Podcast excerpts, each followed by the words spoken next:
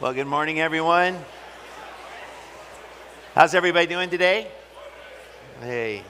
Man, just a couple things I wanted to let you know about. First of all, we have baby dedications, which we'll get to in just a second. But really quickly, just wanted to let you know, if you're newer to Door of Hope and you're still trying to figure out who we are and what we're all about, just want to let you know that we are doing Discover Door of Hope today after church. And Discover Door of Hope happens at 12 p.m. and it's in the 4th and 5th grade room, which is the room to my left at the very bottom of the stairs. And this is an opportunity for you to kind of hear about who we are as a church, what our values are. We are built on four pillars, which is the cross, community, simplicity, and a commitment to the city. And what we want to kind of help you understand is how each of those pillars inform what we do and gives you a little bit of an opportunity to meet some of the leadership as well as to ask questions. And, you know, I always say that when someone's trying to decide, church shopping is a very stressful thing. And some people, you know, have the ability to shop for a long time and never find a product they're totally happy with. And, you know, such as the reality that God has chosen to use fallen, broken, sinful people to continue to bring his kingdom on earth as it is in heaven. And so if you're looking for a perfect church, this might just be another church on the list of shopping. But my prayer is that you recognize that God is moving in many churches. And if this is the right fit for you, then we are so excited for you to have the opportunity to get to know us better. And so I think it's right that we actually ask good questions when we engage in a church, especially in a city like Portland, because you never know what you're getting into. It's kind of like Christian bookstores should always have over the header, you know, enter at your own risk, which I'm kind of glad that they really don't exist anymore. Now you have to have that same motto written over Amazon. I just was looking at the spirituality top sellers, you know, the Christian spirituality top sellers, and I'm like, I swear like 10 of the books like weren't Christian books at all. And I'm like, I don't understand how this list works, but this is the age that we live in. The other announcement I just wanted to make that, you know, before Christmas, we made a pretty intense statement around just the state of the finances at Door of Hope.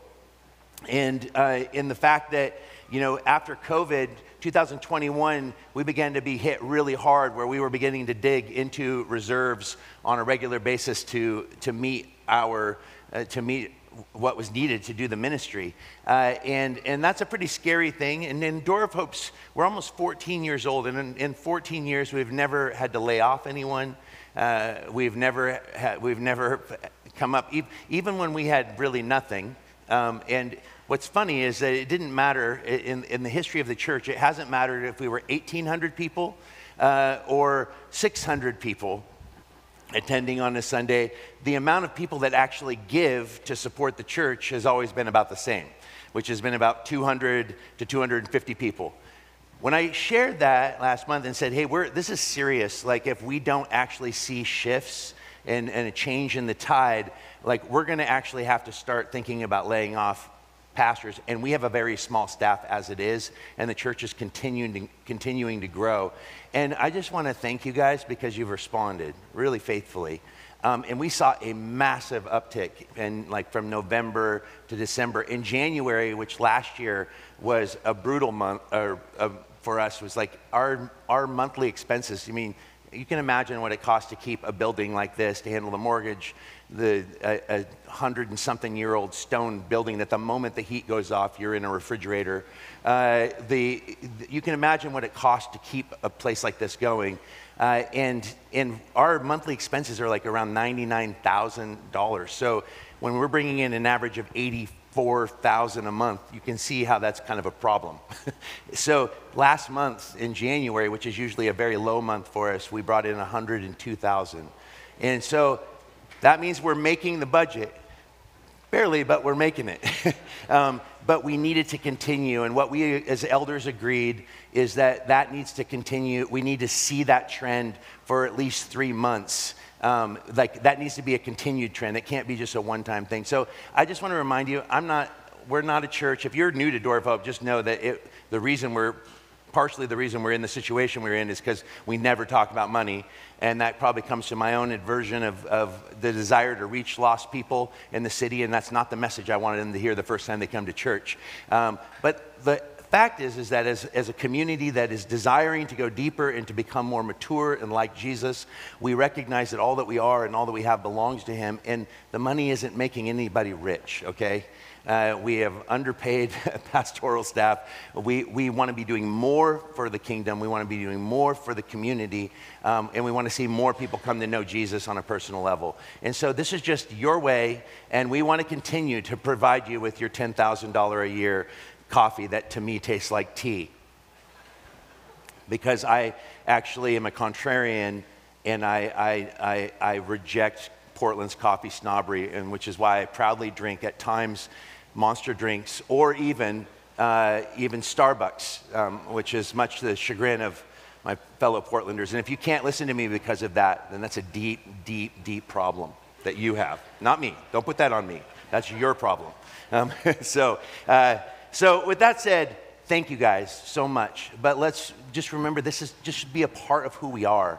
Darcy and I give to the church that I actually pastor.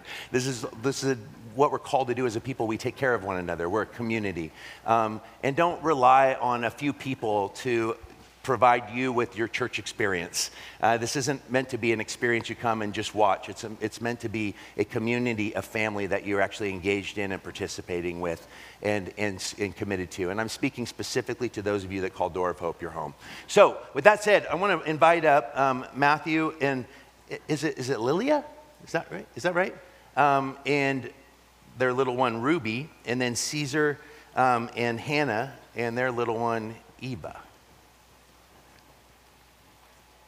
Awesome. Look at the matching little dresses. And Dad's even wearing brown, too. That is so Portland of you. It's amazing.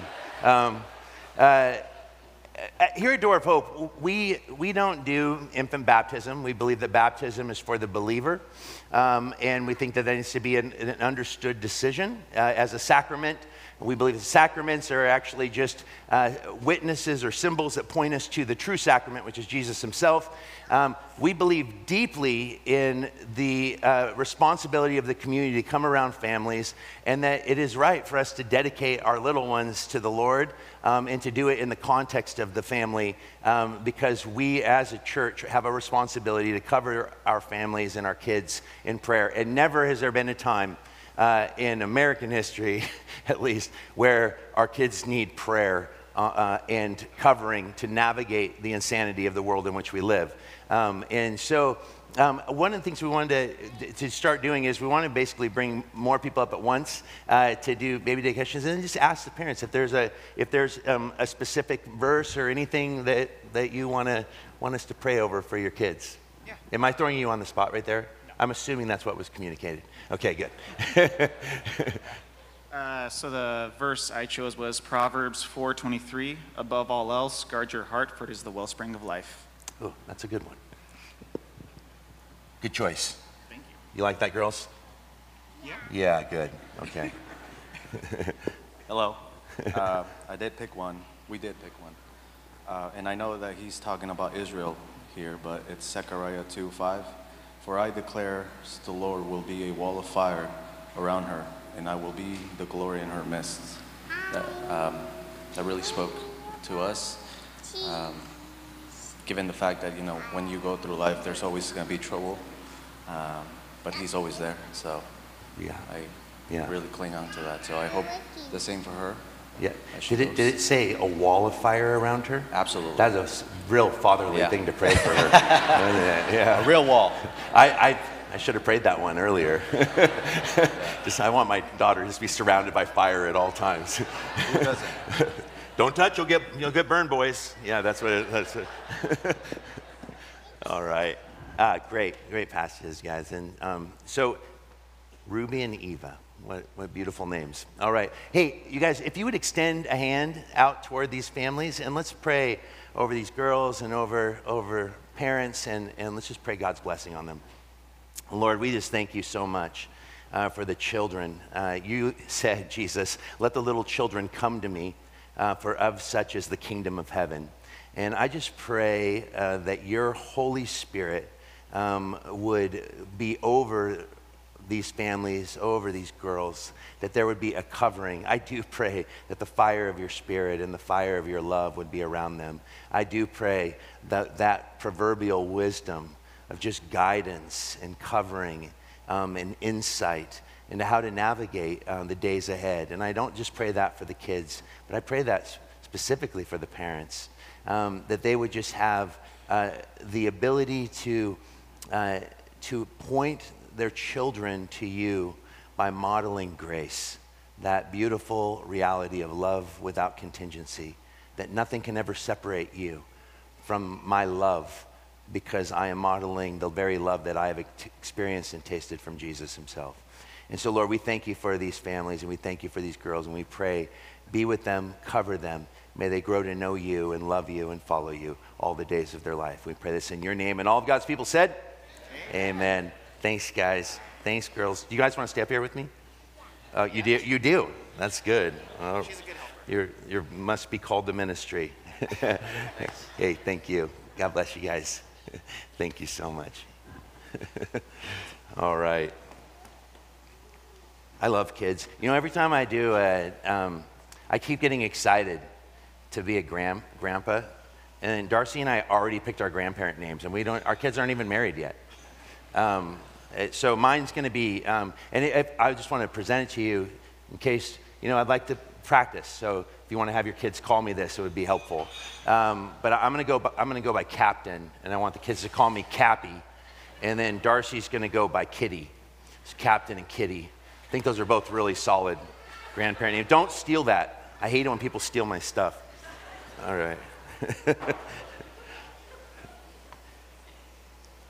A woman once came up to Darcy at a church we were working at, and she goes, I hope you don't mind, but I really loved the name that you gave your daughter, and we're going to take it. And she was like, oh, that's interesting. And I'm like, man, we are territorial, aren't we, honey? By the way, I've been fighting my daughter. She's claiming that she wants the name Captain for her kid, and I'm like, you can't call your kid Captain if that's her grandfather's name.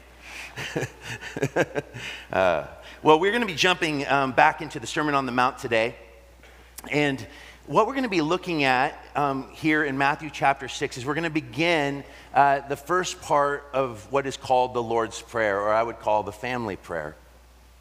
And Ian did a wonderful job of setting up Jesus' warning, and as I looked at it, as we call this the Kingdom of Grace, this series, because it's all about interpreting the Sermon on the Mount, which is often a misunderstood and misapplied teaching of Jesus that can lead very quickly to legalism and exhaustion and ladder climbing, rather than to the cross of Christ, which is a continual reminder that all that needs to be done has been done in and through Christ. And our responsibility is to receive that reality, the power, the grace of God, which is the only means by which we can actually enter in then to following in his steps, entering into his life. We are allowing God to work in and through us. That's why we say that faith in Jesus is our disposition toward him that allows him the right to be himself in and through us. Chapter 6 of Matthew is a chapter that focuses in on what I would call practicing righteousness, which is a bit of an oxymoron, because we are told that we have no righteousness in and of ourselves, but our righteousness comes to us as an imparted gift due to our faith in Jesus. But what we need to recognize is that faith in Christ is not just believing that he's there, but faith in Christ is the transformation of the human life into an actual living conduit of God's very presence. And if we really want to see revival in our city, if we really want to see personal revival in our church, we have to come to an understanding of how obedience fits into the whole package. That, yes, God's love is elective. He chooses to love sinners in their sin. But God is also a holy God, and that means he's not content to leave us there. And thank goodness for that. He calls us to pick up our cross and to follow hard after him. And so what we are looking for then as disciples of Jesus, which are people who have left all and have oriented their lives around Jesus as their center, that means that we have to learn what it means to follow him. It means that we need a faith that works. We don't work for faith. We have a faith that works. That there is the outworking of the very gift that comes to us freely. That's why I like how D.L. Moody said, salvation is like a gold mine. We must learn to dig it out. The grace is a gift. And if you think about the definition of gifts, gift is on one side is something that we receive freely. And it's possible to be given a gift and refuse to open it. It doesn't change the fact that the giver gave it. It doesn't change the heart behind the gift. There is a reality that much of Christianity is receptivity. Are we willing to receive? Are we willing to say yes to the yes that God has declared over us in Jesus? But gift isn't just something that's given freely and open freely. There's also another definition of gift. Gift is actually a talent that one is born with. So if you are a gifted artist, a painter, I mean, really gifted, like you're like a Picasso, or that kind of like immortal type of gift, Michelangelo. It's true that there was a natural disposition that the average artist did not possess, that they possessed that made them greats. But they still had to exercise that gift, practice that gift, work it out until they became efficient enough to unleash that which was already within them. I think the same goes for great athletes, world-class athletes. It doesn't matter if I train every day to run a marathon, I will never be fast because God has cursed me with extremely short legs and also an incredible distaste for running. So it doesn't matter how often I do it. I'm never going to compete with some sort of marathon runner that can run, a marathon, whatever they do it in, like 2 hours or something. That's never going to happen because I don't have the internal disposition. I don't have the DNA. But did any of those runners just get up one day and run in the Olympics without ever training for it? No. They were discovered because of their absolute diligence in working out the gift that was in them. I think that this is a very helpful way of understanding the uniqueness of our position as Christians. That in one way, we have been met by a God who has come down into our darkness, that no matter how deep of a hole we can dig ourselves, Jesus' love goes deeper still, that the gospel is good news because it's down to earth. But on the other hand, when Jesus picks us up, when he brings us from death to life, and we become new creation, that new creation, we need to learn how to exercise the reality of what God declares that we are. It's like the children of Israel. They were freed by God. They were his chosen people. He brings them out of slavery, but they could not figure out how to be what God had declared they had already become. And so they continually looked back to the old life. And because of that, an entire generation of God's chosen people perished in the wilderness because they could not accept the fact that God had given them everything that was necessary to take the promised land. And I think that the vast majority of Christians live in this same kind of defeat. Just enough faith to get out of hell, but not enough faith to enjoy heaven on the way to heaven. Just enough faith to get out of the life that you had before, but now wandering in kind of the purgatory of wilderness because you don't understand that the victory is not something you work toward, but it's something you work from. So as we look to prayer, I want to be really clear. I think prayer is historically the most abused type of teaching that comes from the pulpit. I have rarely heard a sermon on prayer that isn't hell-bent on making people feel guilty about how little they pray. I even remember reading a famous revivalist preacher, Leonard Ravenhill. He says, a pastor that does not pray for 2 hours a day on his knees is not worth a dime a dozen. And I'm like, it's a bit subjective, Mr. Ravenhill. Show me the passage in Scripture that actually supports such a, and why are you being so mean? I think maybe you've got a secret here, that that's not something you do, and you feel bad about it, and you're projecting it onto me. No, prayer is yes, it is a privilege, but it is also a responsibility. But if it's not motivated by grace, it will become something that continues to elude us. And I think that when we sit around and feel guilty by, you know, I can't even tell you how many sermons I've heard where people will say, when we get to heaven and stand before God, we will never be told that we prayed too much. I'm like, okay, well, like, how is that helpful for me right now? What I want to know is, can I trust this God that I'm called to commune with?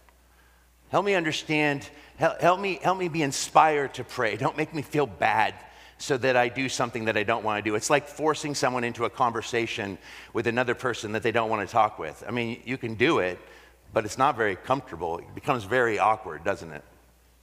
So I want to just begin by saying this.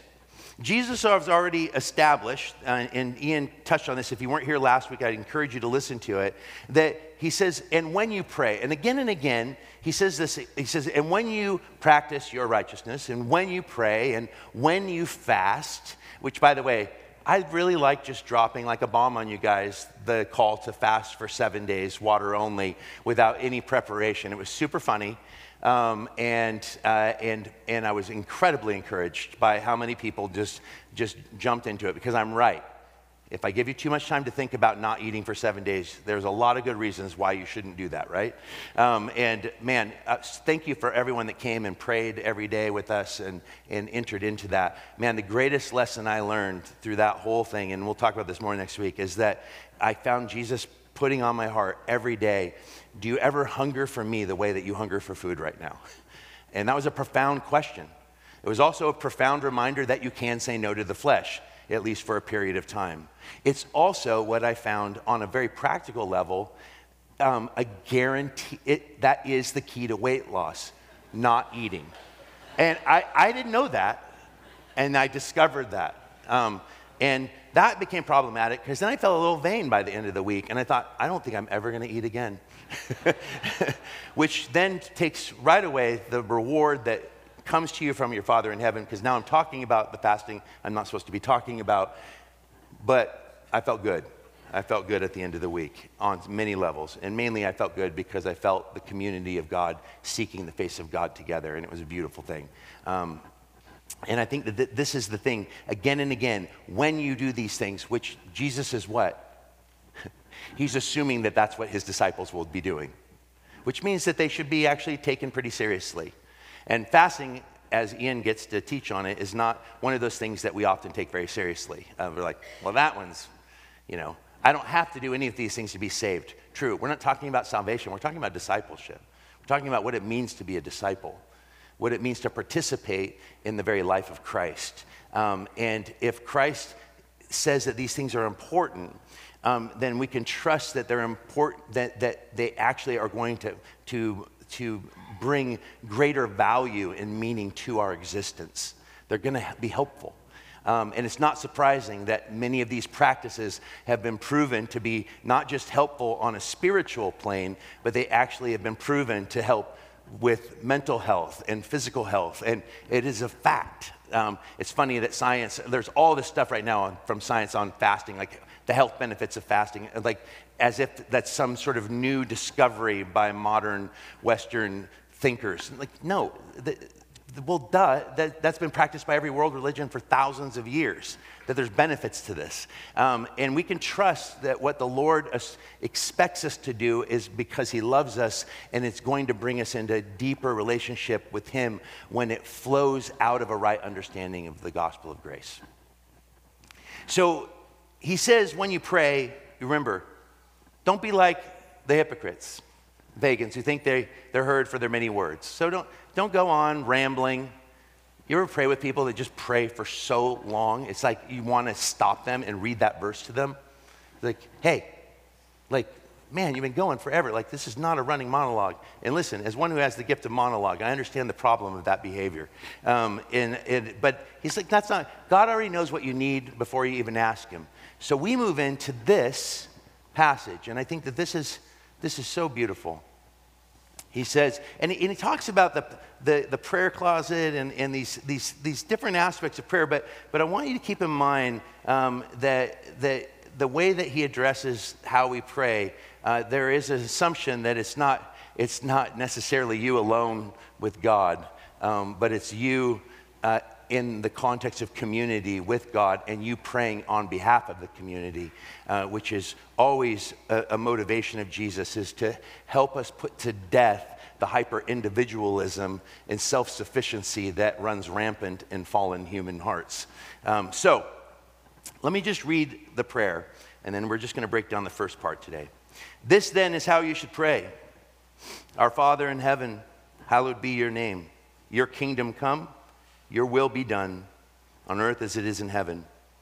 Give us today our daily bread, and forgive us our debts as we also have forgiven our debtors, and lead us not into temptation, but deliver us from the evil one. The Lord's Prayer was called by Calvin the Lord's apprenticeship to true prayer.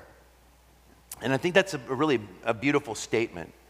That this essentially carries within it the essence of what true prayer is. Now, I don't think there's anything wrong with praying the Lord's Prayer. Luther prayed it every day. The church has historically gathered together and prayed these words together. But I actually don't think that's the primary purpose of Jesus here when he says, and when you pray, pray like this, as if we're just to pray those exact words, because our God is a relational God. And you remember what I said a few months ago, and I've continued to say to you because I think it's important, that the goal of the Christian life is not arriving but knowing. The most central concern of the human heart is this: do you know the one who created you?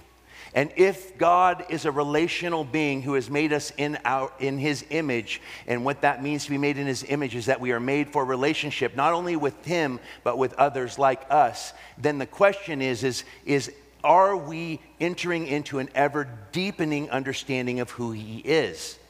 And not intellectually or abstractly, but through personal interaction.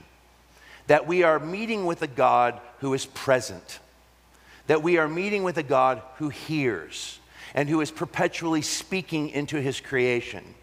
This is of utmost importance because prayer is not meant to be some sort of abstract human exercise by which we, and I understand the importance of as a guy who struggles with anxiety and who has a mind that never knows how to turn off and doesn't know how to rest, and can often feel overwhelmed when I pray because of how quickly I am distracted. I understand all of those things, but the more I understand that prayer is meant to be relational, just because I have those issues doesn't mean I'm not able to be in relationship with people. I've been married for a long time. My wife can tell me at times, honey, you're talking at me, you're not talking with me. But it takes relationship for her to be able to say that to me. And God is gentle, and he's corrective, and he will help us. And he understands that we do not know how to pray as we ought. And this is why I think it is so important for us to remember that God is not a God who's just sitting up there disappointed and mad at you because of your lack of communication with him or your lack of communion with him. It breaks his heart only because he loves you, and he is a good father who is just waiting for his kids to look up and recognize he's there, and he's not looking for eloquence. When I traveled to Europe with my son, I remember thinking, this is going to be the time when Henry and I have an opportunity. He's a young man now. We're going to talk the whole flight. It's going to be epic. And we took a 10-hour flight to London straight from Portland. I mean, like, the amount of conversation and depth that's going to come into that relationship due to this time together, this focused time. We can't go anywhere. We're in a metal canister over the ocean. It's forced union. We land in London, and we both take our headphones off. And I think I watched like Braveheart and I even maybe watched like Mr. Deeds with Adam Sandler. It's funny how even in airplanes, like the worst movies are incredible. I don't know why. And then I said, Henry, I'm so glad you're here with me. And he's like, I'm so glad to be with you too, Dad. We both put our headphones back on. Do you think I was mad at him? That's the only interaction we had on the long flight? No, I was just stoked he's there with me. I was so stoked that he was just happy to be with me. And yes, I want meaningful conversation, and yes, there can always be more depth, but I love my son. And for me, it was just a joy to have my kid with me and to recognize my presence with him and to be able to be with him. And I think that the intimacy is, there's times even with God that we need to learn it's okay if you don't have anything to say. Maybe you should just sit still before him. It's okay. He loves you. He's not disappointed. Sometimes the only thing you can say is a guttural cry because you're hurting so bad. And that's okay because he weeps with you. And sometimes all you can do is laugh because you're filled with joy and you don't know what to say. And that's okay because he created you to feel all of these feelings and he feels them with you. And God is incredibly patient, incredibly patient.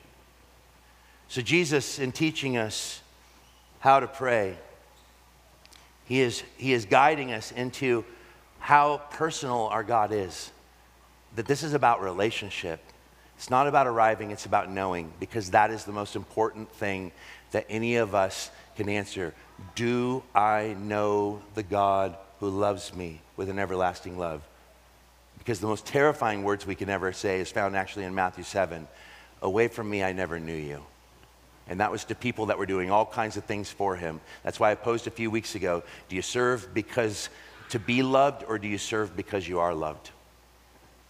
The same question goes for prayer.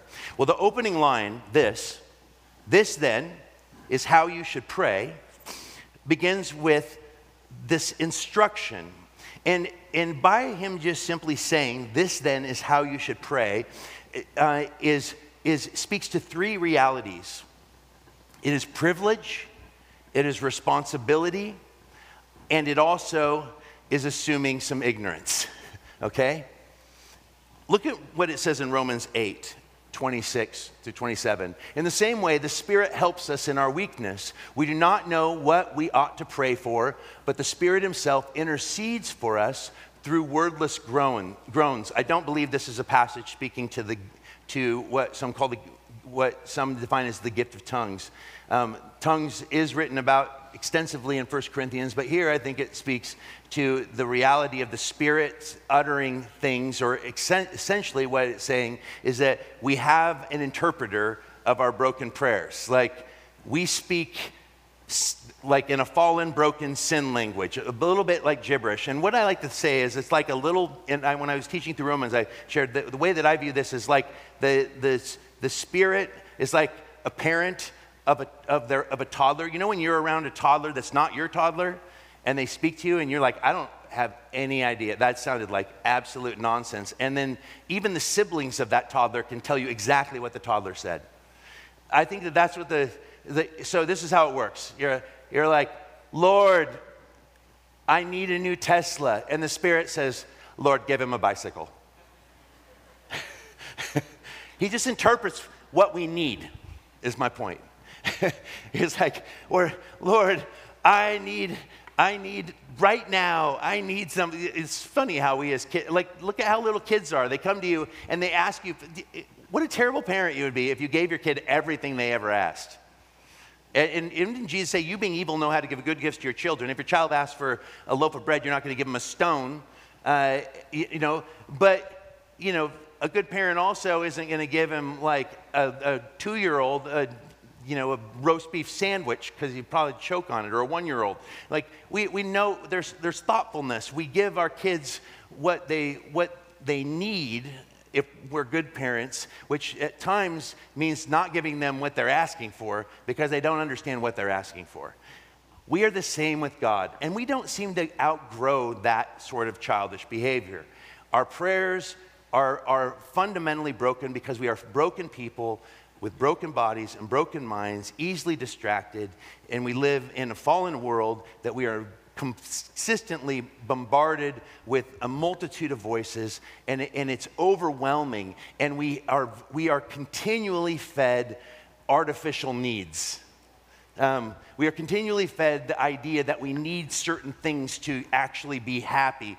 And often our prayer life can be populated with what we assume are real needs, but they're actually artificial needs. And that's why I always say God always answers prayers. We just don't like that the answer is often no, because he cares actually about our whole well-being. And sometimes it sits outside of the mystery. We don't know. We can pray for God to heal someone, and he may not heal them, or he may heal them, but it's not because he's indifferent and he loves the same. It's just that we don't know the beginning from the end, or the redemptive purposes that are wrapped up in the dissonant notes of our existence. And so here, when he tells us to, he said, this then is how you should pray, is Jesus is going to open up for us some ways that we can actually begin to know how it is that we should engage with God. And I think that this is something that we need to understand as first and foremost is privilege. God, the God of love, is also a commanding God. And this is how I would say that. Prayer is required of us because we have been given this power, the Spirit, to perform it. It's required of us because we have been given the power to perform it.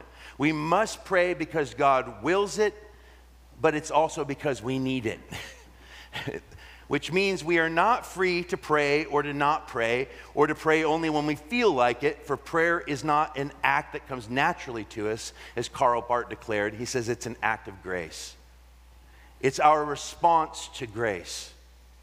So it is a privilege that God has, the creator of the universe, the one who spoke and the universe leapt into existence, has moved into our frail, what seems like seemingly insignificant existences. But here's the thing, in God's eyes, your existence is extremely significant because he's your creator, even though the world in all of its hostility may make you feel like you don't matter. You matter immensely. And God is not just content to save you, he is inviting you into relationship with him. And he gives you his own saving life as the means by which it can happen. So that privilege is a gift, but it's a responsibility, and it is wrapped, unfortunately, often in ignorance. We don't know how we ought to pray as we ought. And he who searches our hearts knows the mind of the Spirit, because the Spirit intercedes for God's people in accordance with the will of God. God's will is that we pray, and the Spirit intercedes on our behalf because that's God's will. God wills us to pray, and God wills that we recognize he has given us himself to pray to him with. In other words, we pray to God through the lips of Jesus, our Savior. And this is why Jesus says we must abide in him. It's a powerful and mysterious thing, and I don't understand the mechanics of it, and that is not important, and nobody does. There is a mystery involved, but our broken prayers are interpreted by our very perfect God, and we can trust that he hears us in all of our ignorance, and I would rather you be ignorantly praying than purposefully not praying because you don't think you know how to pray. Everybody prays, by the way. Everybody prays. People spin their wheels praying to an unknown God. We have been given the privilege of knowing the God who has revealed himself to us through Jesus. And God is not greater than he has revealed himself to be in the person of Jesus. And when I look to the face of Jesus, I can't help but trust that God is good. God has spoken at various times in various ways, but he has spoken to us in these last days through his Son. And Jesus says, I will be with you always till the end of the age. Don't worry about what you'll say. The Spirit will give you the words. And sometimes when we don't have the words, we just, maybe it's because God is actually teaching us in that moment that we've been trusting too much in our performance for him, that he frustrates that performance to remind us once again, it's not about us, that it's about him. and that our strength doesn't come from our flesh, it comes from him. Isn't that why Paul said, "You foolish Galatians, why are you trying to perfect in the flesh what God has begun in the spirit?" Well, let's begin the address. The address is three things. First of all, it is personal, it is familial, and it's holy.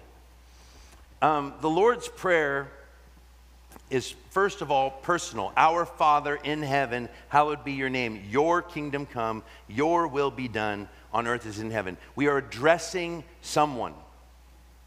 I was actually in a big debate with my book club because we, in the past, we read a lot of philosophy and literature together, and as a pastor, I get super annoyed by many of the academic theologians of the 20th century that birthed what we would call liberal theology, because one of the key marks, I think, of liberal theology is the depersonalization of God.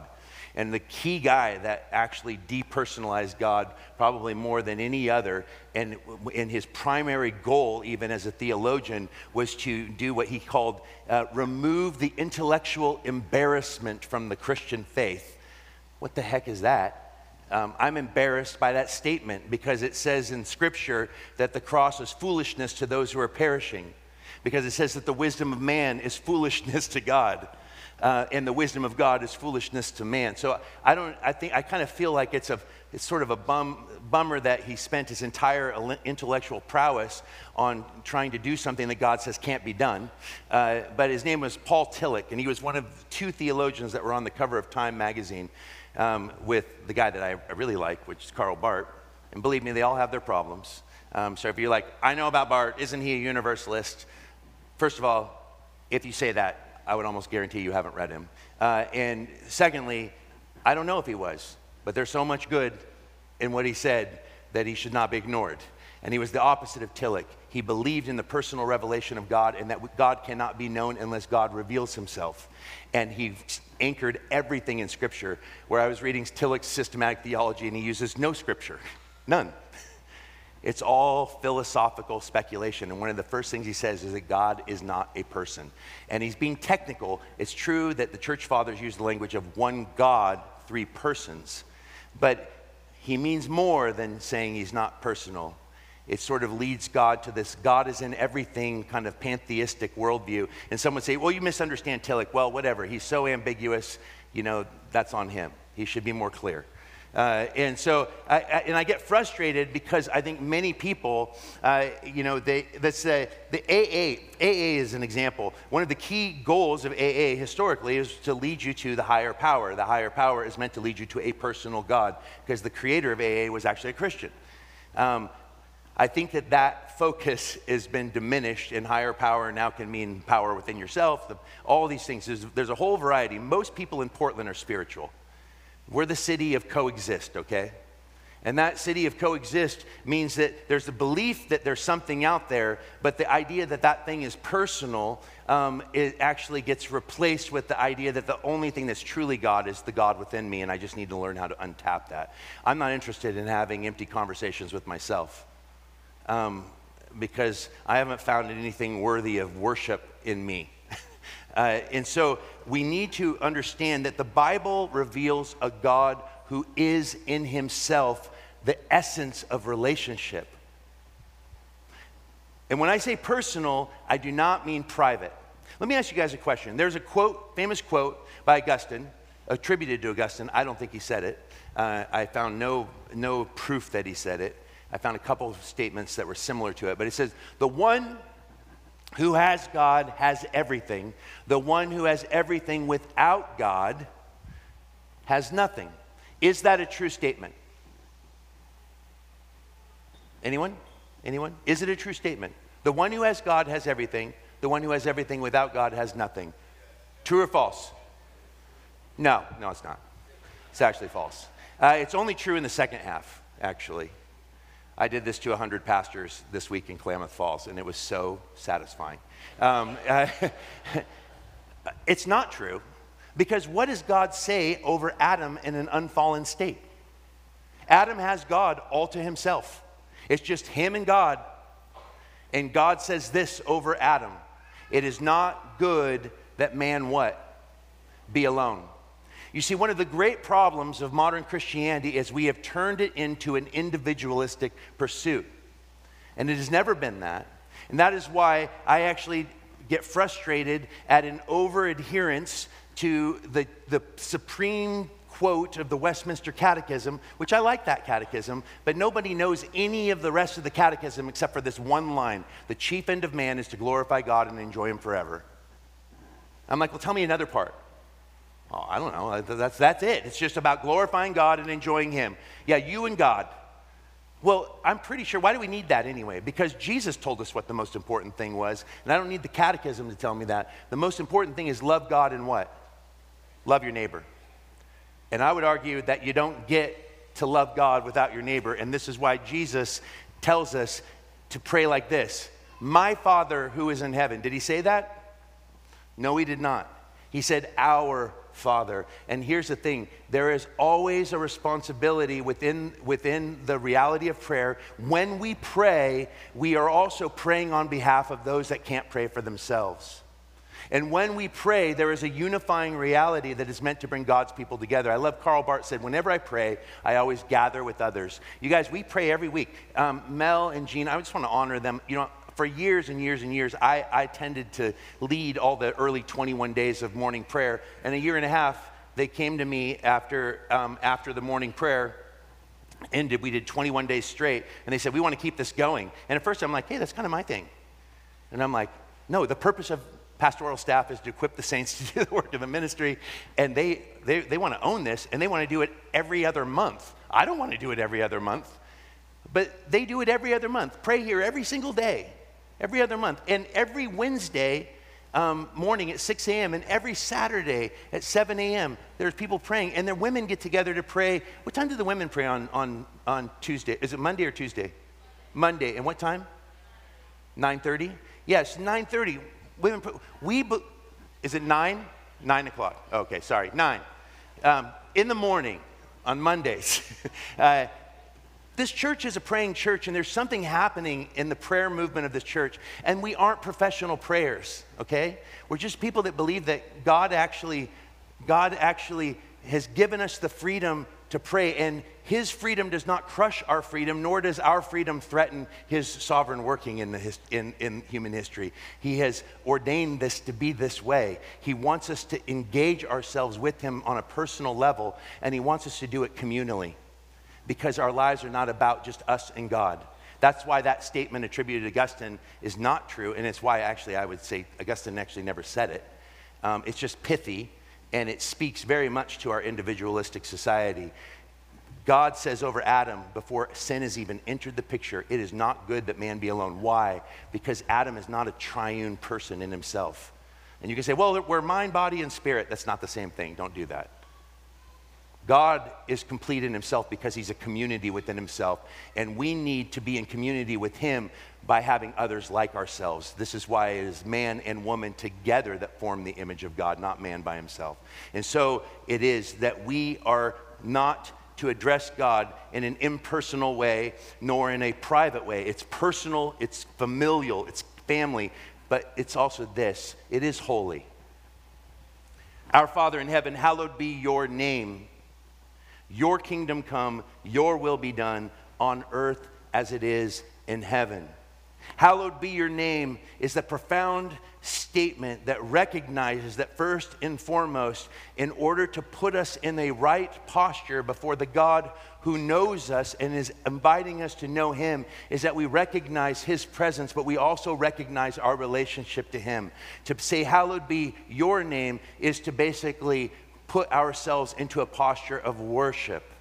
And worship is defined by surrender, submission to his holiness. And his holiness is not his holy otherness or his apartness. That is a part of his character. But God's holiness is now defined by his actual entrance into this world and the humiliation of his son on the cross, because Jesus has given us absolute access to God. He has commandeered the very weapon of the enemy, death, and turned it into a vehicle by which we come into life. And so when we come to the Father through Jesus, we are coming into contact with God's holiness defined by his self-giving love.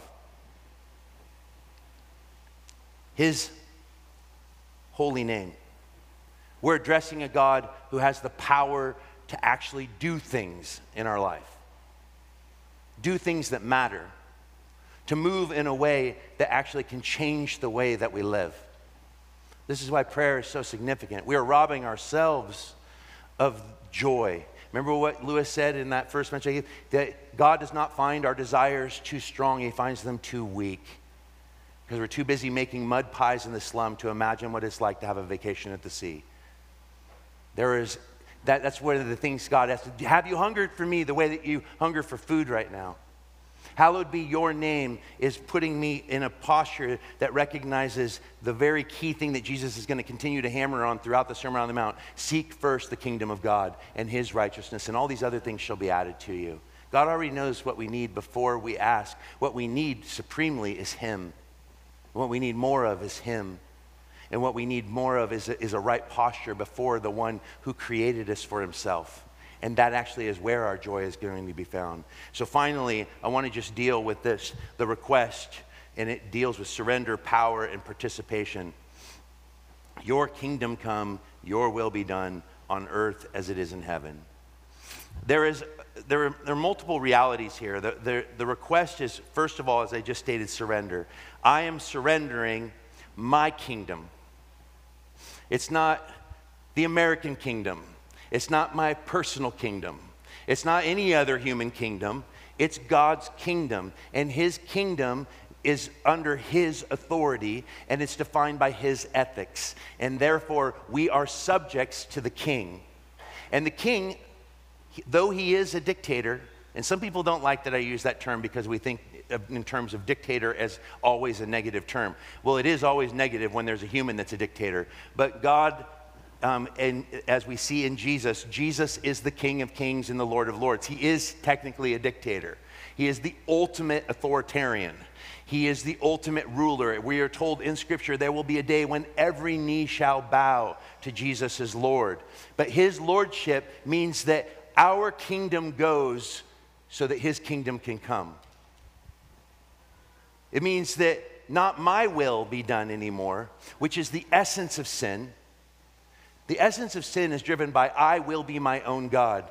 The essence of salvation is I now am reunited with the God who actually is King. When we choose to be our own gods, we are actually choosing to live out the life of a shadow. It's an illusion. It actually holds no real bearing in the one who is the source of all being. Jesus is the essence of life. Why would we choose to live a lie? It turns us into phantoms. It turns us into that which God never intended. This is why Jesus, when he's asked by the thief on the cross, hey, save yourself and save us, the first thief. And Jesus has nothing to say to him. Why? Because he doesn't love him? No, he loves him the same as the other thief. But he has nothing to say to that man because that man has chosen to be something that God knows nothing about. He has chosen to become that which actually has no bearing in real existence because God is the source of existence, and that man chose to be his own God, and that's not a real thing. Does that make sense? I know it sounds confusing. It's what Karl Barth called the Das Nichtig, the nothingness. It's an active nothingness that controls human hearts and human minds to get us to participate in non-reality. And believe me, we all understand what non-reality is because we live in the age where you can now buy houses and buildings and cities in the virtual universe for real money. Bizarre. Where are we moving? We are moving toward an even greater embracing of non-existence by choosing to define for ourselves what is our reality, and this is why reality is so stinking crazy right now. We need to be grounded in the one who is the ground of all being. And that means that our kingdom has to go so that his can come. This is why we have to allow that kingdom to actually to reveal in us the things that are unworthy of him. This is why, you guys, I felt the deep conviction, and I want to just state it here because it will hold me accountable. I have had a long history since starting Door of Hope with struggles with alcohol as a means of escape. And some of you have that same struggle because Portland loves its pleasure. We love our microbrews. We love our whiskey bars. We love our wine. And I'm not a teetotaler. I don't have any issue with alcohol. In fact, Jesus said when he broke the bread, he said, I'm not going to drink of the vine again until you're with me in the kingdom at the end of the age. And I've kind of had this like, I really like red wine, Lord. It's like, well, you got to drink it again. Maybe just not right now. And I remember the fighting of him because my family saying, we don't think you're reacting well to alcohol. I'm not getting drunk, but it's impacting you.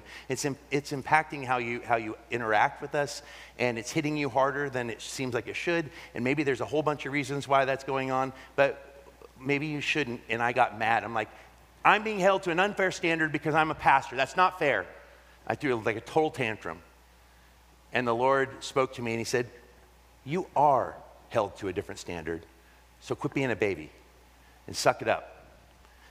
And I put down the bottle, and it has never been anything but good. It's so funny that hard decisions, I love good wine, I really do. I mean, the Willamette Valley is untouchable in my opinion. I'd rather drink a Willamette Pinot any day over any French or Italian wine, any day. But now I can just say that in past tense, because I have chosen that as long as I am a pastor of a body of Christians, I don't have the control to say one is enough, because my personality is driven by more is more. And so this actually speaks very deeply to that. I had to come to the decision, is Jesus' kingdom gonna be my rule, or am I gonna continue to be king in that area? So saying this is a powerful thing. It's a beautiful thing. And I confess that with you because I wanna challenge you to ask the question, there are good things. Wine is good. It's a gift from God, but it also can be easily abused. But so can a million other things. There's lots of things that we have the privilege of. We can turn our own children into our kingdoms. And actually, that will go completely unnoticed. We can turn our service to the king into the kingdom itself.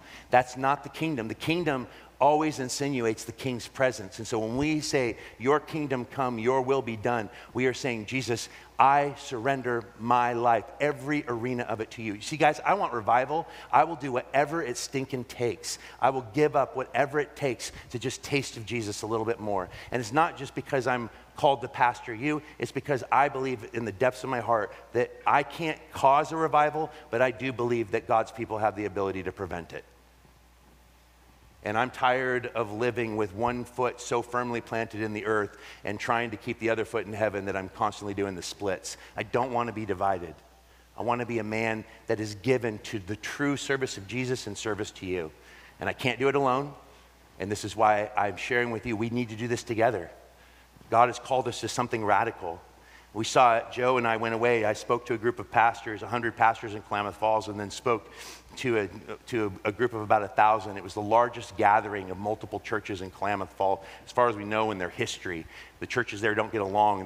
They're competitive. They don't work together. The pastors are territorial, and it was such an incredible privilege. And I thought to myself, Lord Jesus, I just want to be a conduit of your grace to these people and call them to the real question that matters. Do you know him? And if you know him, do you love one another? And is your kingdom a kingdom of your own creation, as if like Jesus is a Republican or a pro-America or whatever, or something, or whatever you create, is the Jesus you worship and serve the Jesus of your own invention, or is it the Jesus of the Bible who says, my kingdom come, your kingdom go? And I think that this is why we pray this. In closing, notice he says, your will be done on earth as it is in heaven. His kingdom is already here, but not in its fullness. There is always a now and not yet reality to the kingdom of God. And the more his will is accomplished in and through us, the more his kingdom will actually be seen. We as the church are called to be kingdom outposts. We are revealing to the world what is coming in full. And that doesn't mean we're presenting to the world some sort of Stepford wife mentality where we act like little robots who never do bad things.